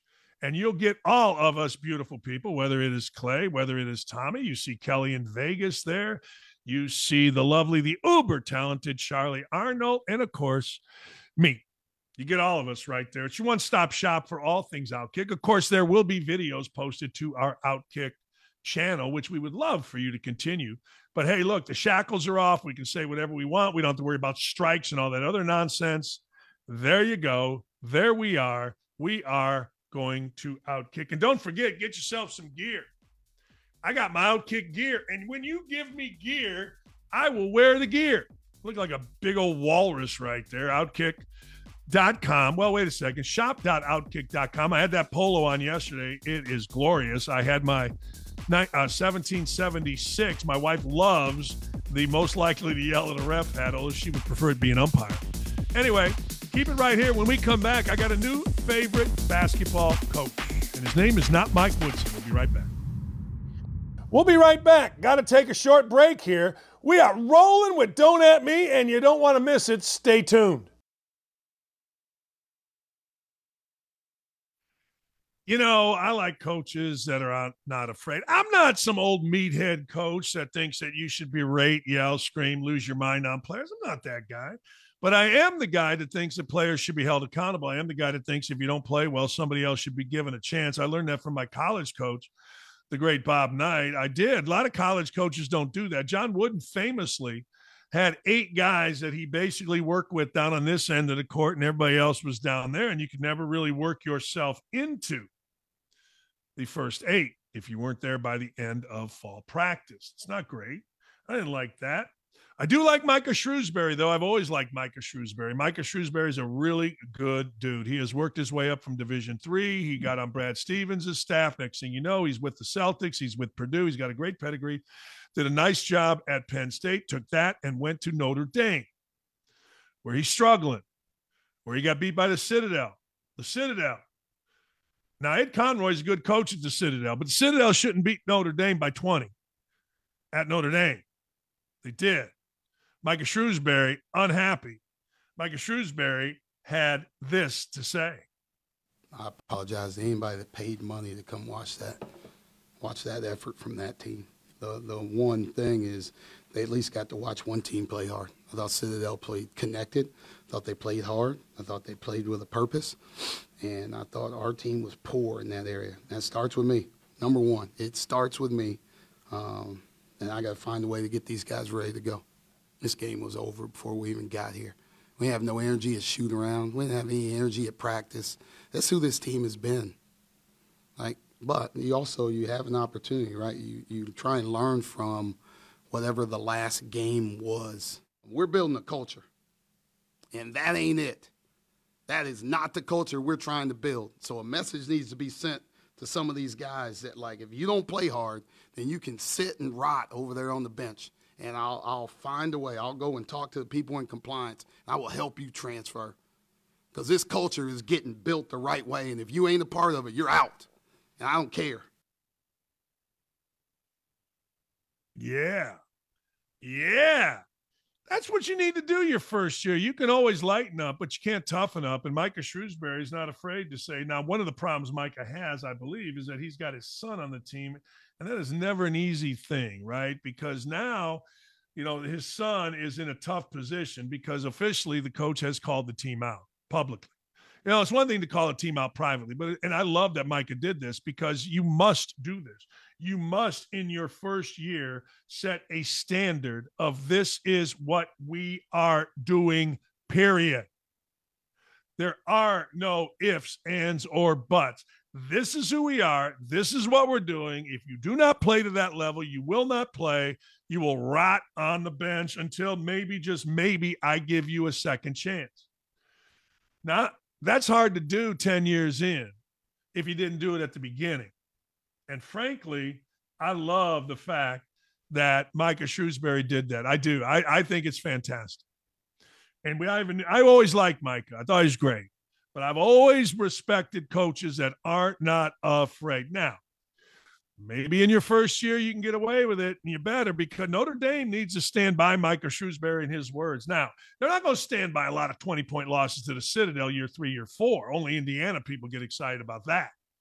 But the fact of the matter is, Micah Shrewsberry is my favorite. Paul Sewald, Sewald, Sewald, whatever, is the closer for the Arizona Diamondbacks. He is not happy. He says himself and many Major League Baseball fans are bothered by the Oakland A's decision to move the franchise to Las Vegas. Now, he says it's a city and a market where no one is interested in baseball. Let's hear from the closer.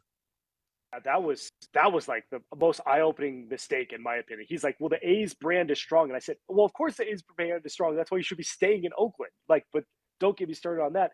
Exactly. No one wants the Las Vegas A's, and no, like, I don't know his spending plan, his spending plans, but they're probably not going to spend a bunch of money and bring in these guys. So you're just going to see guys that you see over at the Aviator Stadium right here. So you know, why would I pay all this money to go to a major league game when I'm essentially seeing the same product I saw at the Aviator Stadium?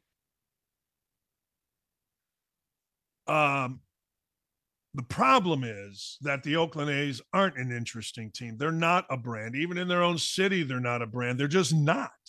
I wish they were. Oakland A's, in my world, going back, were great.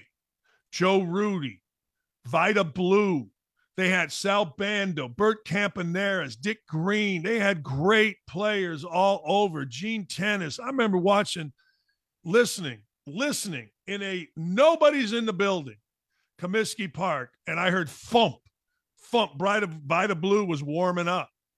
Oakland A's, and whether it was the Red Sox, whoever, the Reds, excuse me, great baseball. But now Vegas is the place.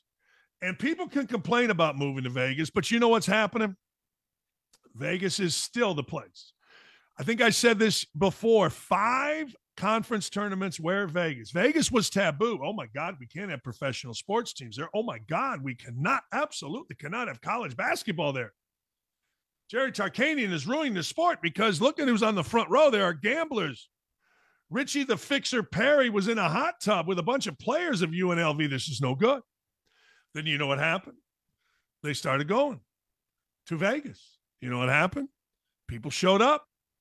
You know what happened? People liked going to Vegas. They liked having something to do. They liked rooting on their team and then going to the casino. They didn't have to go watch the Blue Man Group or a Michael Jackson impersonator. They can go watch their team in Vegas. Are you kidding me? Talk about a blast destination. So I would argue that the Oakland A's are making the absolute right move look, I don't know the finances on it, but I know this when you've got a stadium as bad as the Coliseum was, when you've got literally varmints coming through the press box and you got a thousand people at a game, you just don't care. It's time to move. The brand is the brand, whatever you think the brand is. But Charlie Finley ain't walking through that door with orange baseballs or yellow baseballs. It's over. It's done. The city under a Democrat has deteriorated to the point of awfulness. It's gone. See you later. Move along. And they have. Speaking of move along, don't you just wish that Kamala Harris would just move along? We call her heels up for her propensity, allegedly, of having the sex. Look, we don't know what she did to get her job. We have no idea, but we know that when she speaks, it is literally gibberish, childish, whatever words you would like. But I'll tell you this like every good person that is ridiculous she certainly gets a kick out of her own stuff. Nobody laughs with Kamala more than Kamala. And Heels Up gave us a little bit of word salad the other day. Here she is being mocked, this time saying during a TV interview that this is the most election of our time. Let's hear from Heels Up. You know, every election cycle, we talk about this is the most election of our lifetime. Lawrence, this one is. This one is. We are literally talking about people who are attempting to divide our country in the most crude, frankly, and profound way.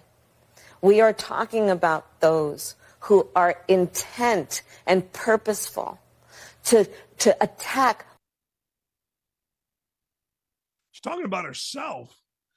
I mean, has there ever been a moment with this administration where they have done anything but try to divide? Everything that comes up is always MAGA this, MAGA that. You're bad, you're bad, you're this, you're that. It's always awful. I've never seen anything like it. This is a group that ran on uniting. This is a group that ran on decency back in the White House. Well, we got strippers, transgender, naked people, cocaine in the White House. I mean, what are we doing? We got some little gay guy getting, uh, you know, having a little butt play in a freaking conference room where things happen that are historical. And this little jackass decides that he's going to go get it on with his little gay lover and film it. I mean, what are we doing in the White House? Why are we listening to these people? It's the most election of our time. All right. Really? I thought it was the most football of our time. Really? I thought it was the most hockey of our time. The woman is a stone idiot. And if that makes me a bad guy, then that makes me a bad guy. I this is something I don't understand, and I need your input on this. I'm going to go to the YouTube chat right now. So, Brian Kelly yesterday had to testify, the LSU coach had to testify as a witness in a sexual harassment lawsuit by a filed employee on the LSU on the eve of National Signing Day. What Brian Kelly wasn't there when the woman was employed. Wasn't there. Like I wasn't there. Like Brian Kelly, of course, the lady is a lady, of course. Uh, a jury dismissed the lawsuit uh, of retaliating against an athletic administrator for reporting alleged inappropriate sexual behavior by a head football coach. That coach was Les Miles. Six day of testimony, five women, three girl, three, five women, three men rejected the claims, and they said, "Get the hell out of here." They filed a lawsuit. Sharon Lewis filed a federal lawsuit saying she was fired the next year. Apparently, uh, what's his face? Les Miles got a little grabby. He denied the allegations. They hired a law firm. Of course, this lady, she was a former heptathlete, 21 years working with the football program. Nick Saban hired her. She climbed the ladder. She alleged that the board of trustees allowed athletics department officials to retaliate against her for reporting alleged violations blah blah blah blah blah she wanted 6.3 million in compulsive compensatory damages another 300 million for emotional damages her attorney reiterated she used to start the trial telling jurors she lsu fostered a culture of fear retaliation of against and violence that victimized women in the athletic department lsu said no she was not preyed upon, not subject to higher workplace environment. They told the juries that the statutory period for any of the claims ended in the mid 2020, and these were all baseless, blah, blah, blah, blah. But somehow, some way, Brian Kelly had to testify. And he's like, hey, I don't know what this is. The hell do I know? I don't know. But you know what? There you go. Hey, uh, Sauce Gardner, who hasn't played where the damn nobody on the Jets has, but he's defending the team's coaches. Oh, Saucy, who is busy making commercials and getting beat on the outside, says that the coaches of the Jets are doing their job. I don't think we are where we are right now because of coaching. I'm a young player. Could be easy for me to say, yeah, it's all on the coaches. Okay, Sauce, I respect you. But when I really thought about everything, it's been like, bro, We've been unfortunate, injuries, penalties, so many things that could have been avoided. It is what it is. Good for you, Saucy. Now stop doing commercials, become Darrelle Revis, get in the Hall of Fame, and stop. Now, can you do both? Sure, but Revis didn't.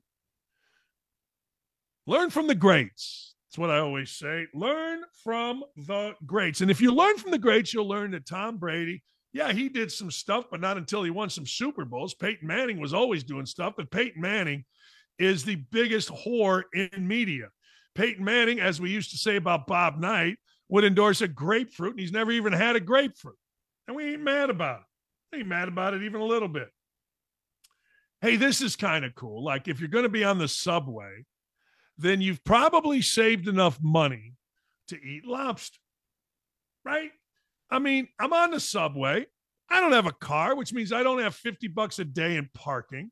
I don't have $7 a day in New York City in gas. You know what I can do? I can put on my little bib and go ahead and eat some lobster. Let's show you. Guy just sitting there, just eating a lobster. I mean, because, well, let's be honest, we have no public decency. We have no common decency. We don't, we, the, the chair where somebody's ass has been is now a table.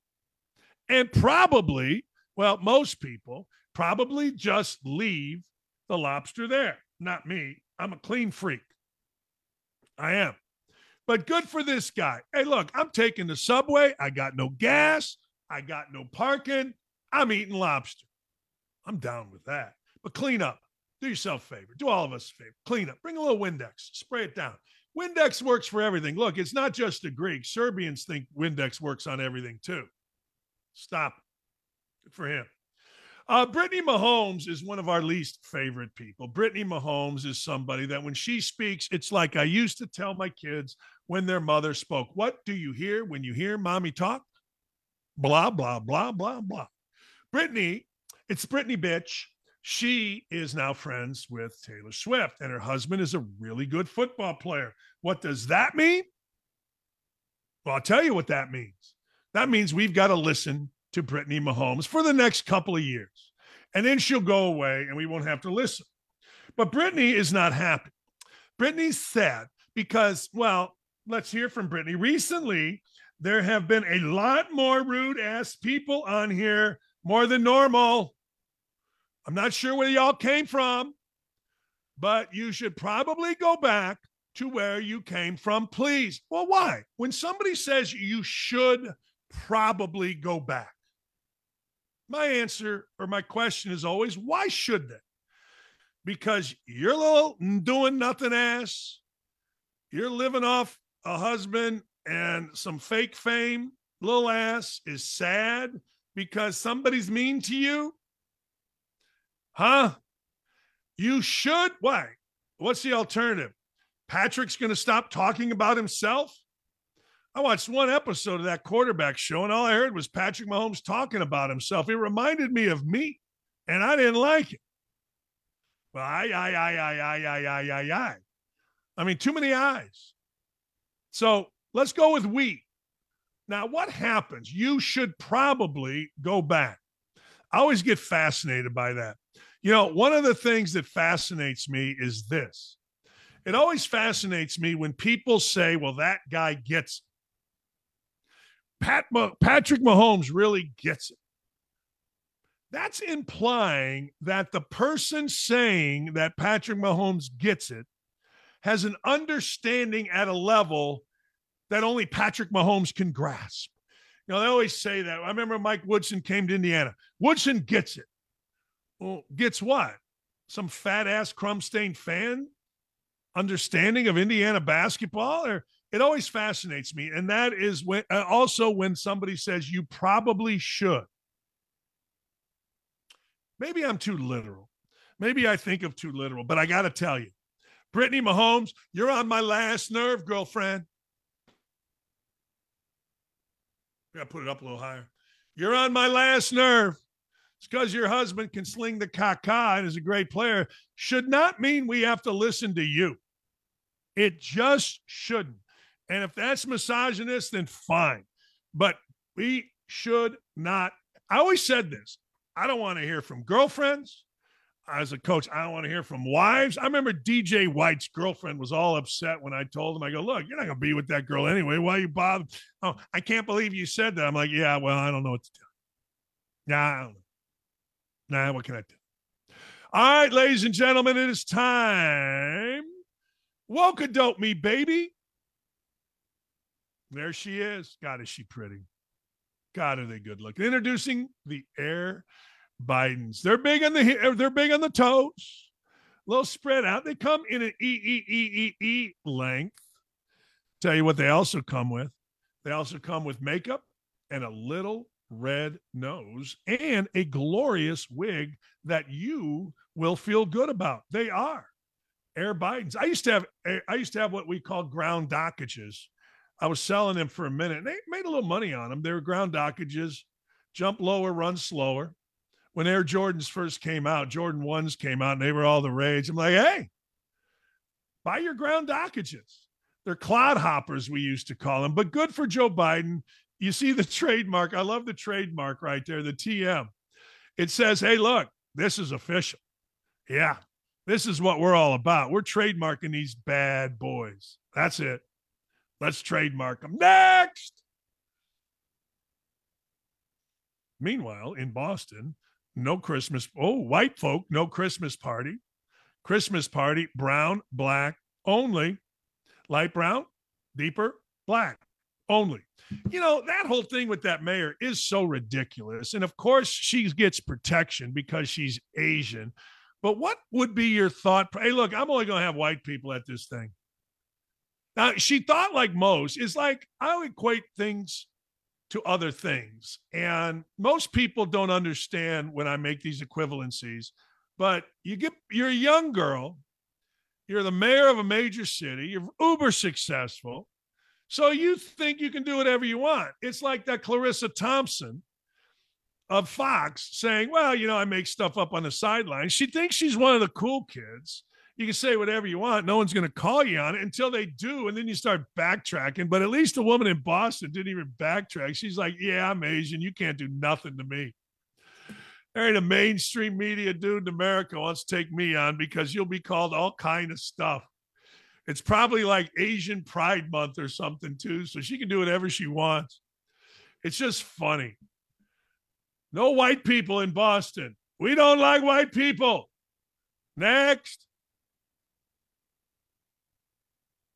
Oh, wow. When you're trying to understand how your son spent $872,172 on hookers and adult entertainment in four years. And you know how much he spent for the stripper that he knocked up and the daughter? Zip. Eight hundred seventy-two thousand one hundred and seventy-two dollars on hookers and adult entertainment, including webcams, where some po- poor woman puts a camera in her bedroom, takes her clothes off, and you sit there with a bottle of Jergens, some Kleenex, and some wet wipes. And next thing you know, that's an afternoon. What a freaking world. And here's the question that I have. And no one's been able to answer this for me. What's Hunter Biden's job? Simple question. What does Hunter Biden do for a living? Now, the easy answer is what you're going to say. And that's, well, he's a criminal, he's a crook, he shills for his dad. But that's not really what I'm looking for. I'm looking for the answer what is Hunter Biden's job? What does Hunter Biden do for a living? Is there anything that he actually does for a living? I don't know.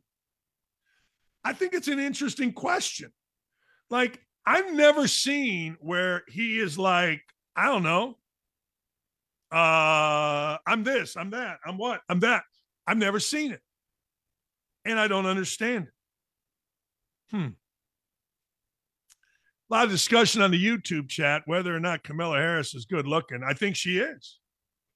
I do.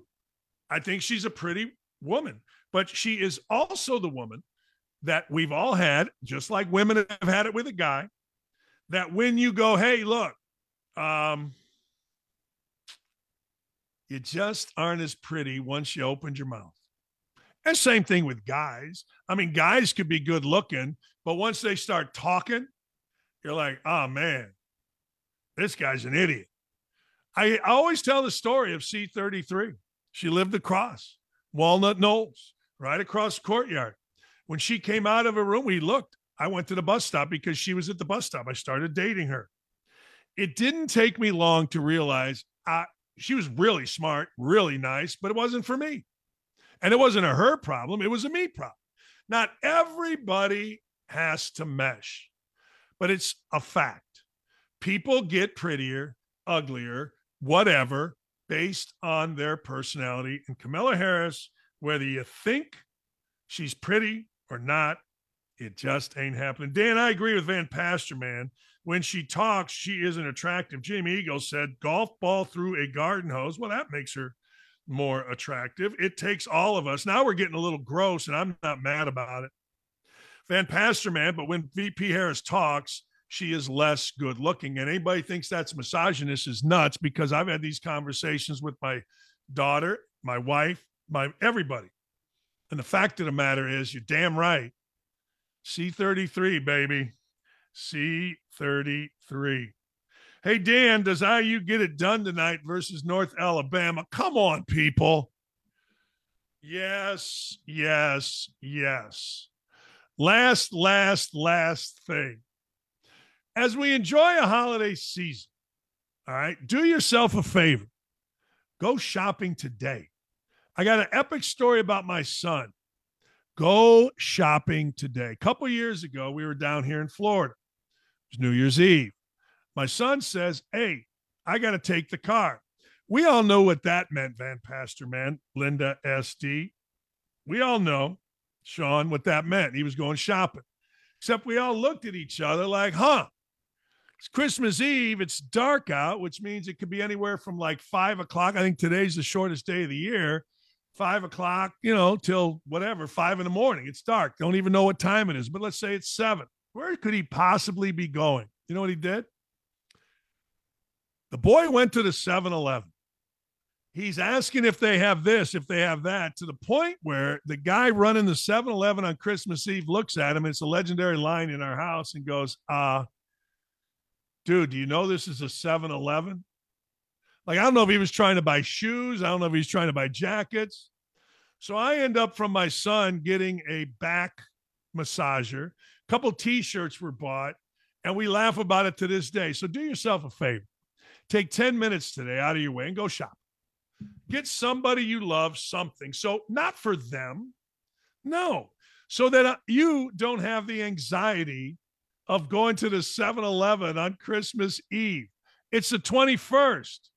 Yeah, you got plenty of days, but you know what? The 21st becomes quickly the 23rd. You know what that becomes? The 25th. And you're sitting there with your uh uh in your hand going, hey, what are we doing? Serious about this. I'm very serious. Dan, IU can't beat Northern Illinois. They put their pants on the same way we do. I don't know the line. I'm done bet. Indiana basketball has become Indiana football. You can't bet on it, but I'm going to take Sacred Heart over Dartmouth. It starts at 11:30, and I got nothing to do other than play pickleball at 11:30. See you later. Thank you, Dylan. Thank you, Ryan. Thank you, Nick and Nick. Thank you, Katie and Haley, and of course Beth the Booker. Danny Kanell was great. Hammer Time was great. Tomorrow we got Silvy of Waddle and Silvy fame. And I forget who my other guest is, but he's really good. Break down some college basketball for you as well. Have a great night or afternoon, everybody. See you.